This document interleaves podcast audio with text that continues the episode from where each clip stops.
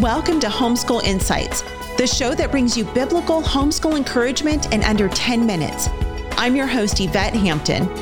Homeschool Insights is sponsored by CTC Math. If you're looking for a great online math program, visit ctcmath.com and try it for free.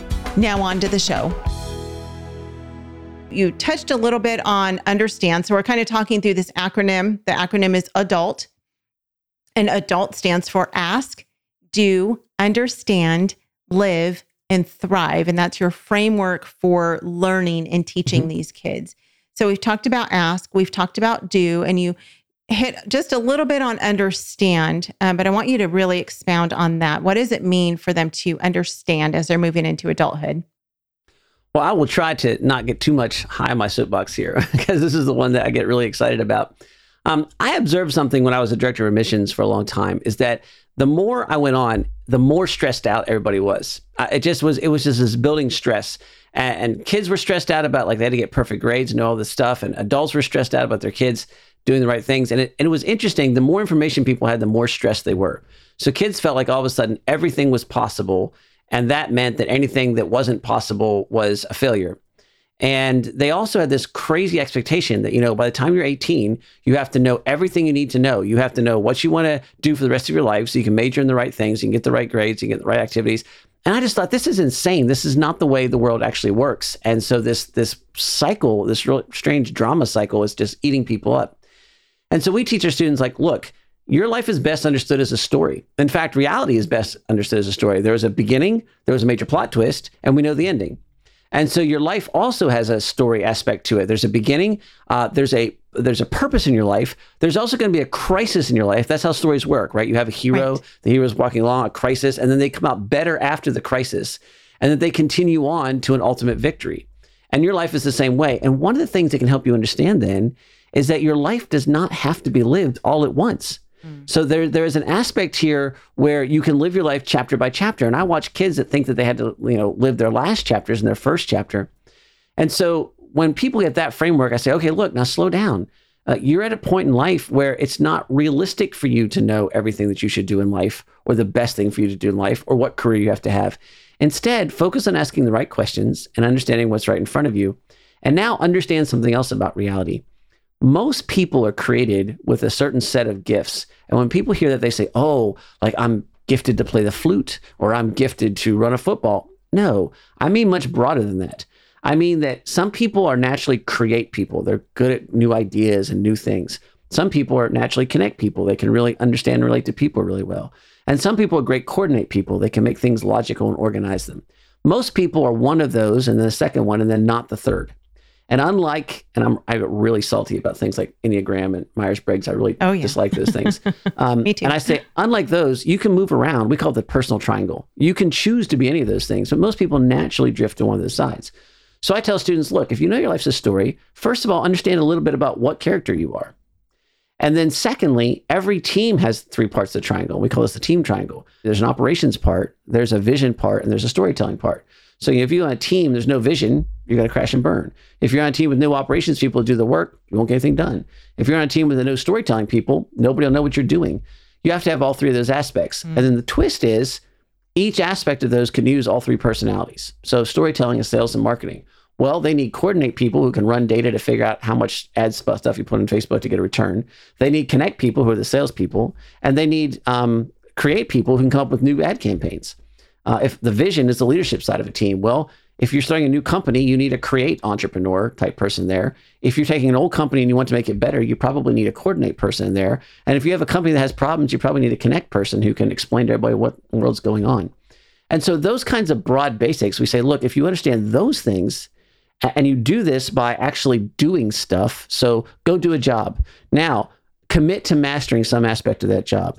Now, when you're done mastering that, look back. What did you master? Did you use connect skills, create skills, or coordinate skills? Did you work in storytelling, operations, or vision? And now, if you know that, that changes everything, right? There's not an industry in the planet that doesn't need those people. And so all of a sudden you can get good at those things. And I tell people like when you get really good at them, which doesn't take two years or three years or four years, it generally takes 10 or 12 years.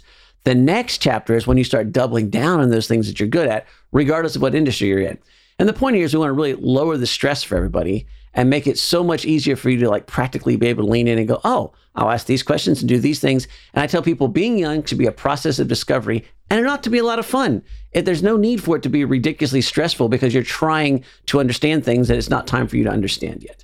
So I'll carefully step off quietly the soapbox and no. pause there. But that, that, I just I get so wound up about this probably, yeah. probably because this was a big stressor for me in my life, and then to watch for 12 years all these kids run through all these high school fairs and just think, oh man, you're you're wasting these years that could be so exciting because you're so stressed out about stuff that you're not going to be able to answer or won't make sense in three years. So yeah, no, I love that soapbox. I think it's so important, and really, it shows the body of Christ and how the body of Christ works together, but also how a family works together, right? Absolutely. And again, once we learn how to work in a on a team and in a culture and a society that works properly the way that God has created it to work, and each filling the roles that God has created us to fill, everything runs so much more smoothly. And so you think about the mom, you know, the homeschool mom, and what her role is in the family, and it's totally different than the homeschool dad, and it's totally different than the child.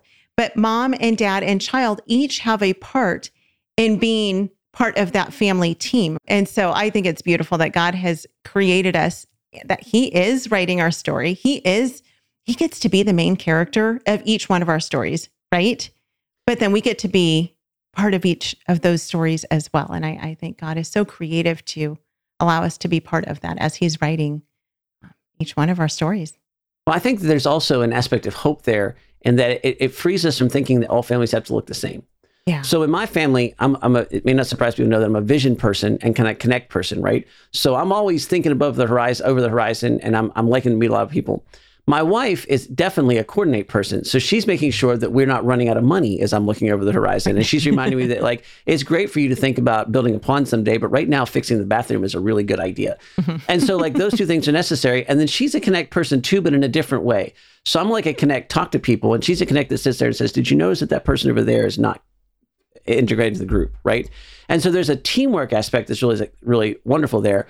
But we have relatives and dear friends who, you know, the the husband is much more of a coordinate person. So does that mean that they are wrong? No, but their life does look different, but in an exciting way, right? So, for example, he's much better financially off than we are in some ways because he's, you know, I'm kind of always jumping to new ideas and we live this kind of tumultuous up and down life. And he's very much been a planner that has gone uh, steadily in one direction. In some ways, his wife is the vision person. And I don't mean that she's the leader, I just mean that she's the one that has the new ideas. But those new ideas are mitigated by his practical sense and they do less ideas than our family does, but the ones they do, they do really, really well. Yeah. Is one wrong and the other one right? No, absolutely not. They're they're both beautiful expressions, I think, of the creator. They're both a wonderful way to raise a family. But if you understand what's going on, you can double down on those strengths and also embrace that and say, this is who we are. And and they do things much better than we do in some ways, and we do things better than they do in other ways. And and, and we love being together and and it's and I would you know I wouldn't put a star next to either and say this is the way to do it. I would say these are two different ways to do the same things, and we like a lot of the same things. So it's interesting. We both get to do them, but we do them in a very different way. Yeah, that's such an encouragement because I think in the world um, in which we live, we're constantly being bombarded with social media, and we see other people's lives and the way that they right. live them, and we think that they're living the perfect life that maybe we want to be living and they're doing it right and we're somehow doing it wrong, right? And this happens to homeschool moms all the time where we're looking at the homeschool family next door and going, why are they so organized? Why are they so, you know, clean? Why do they have their perfect schedule? Right. Why are they always going on these nice field trips? And we're just trying to hold it together in our home. And uh, and that comparison, I think, is a tool of Satan that can really get us to think that we're somehow doing it wrong, when in reality, we're doing it exactly as God created us to do it. Thanks for joining us for Homeschool Insights. For more great homeschool inspiration and resources, listen to the Schoolhouse Rocked podcast every Monday, Wednesday, and Thursday. And be sure to watch the film Schoolhouse Rocked The Homeschool Revolution.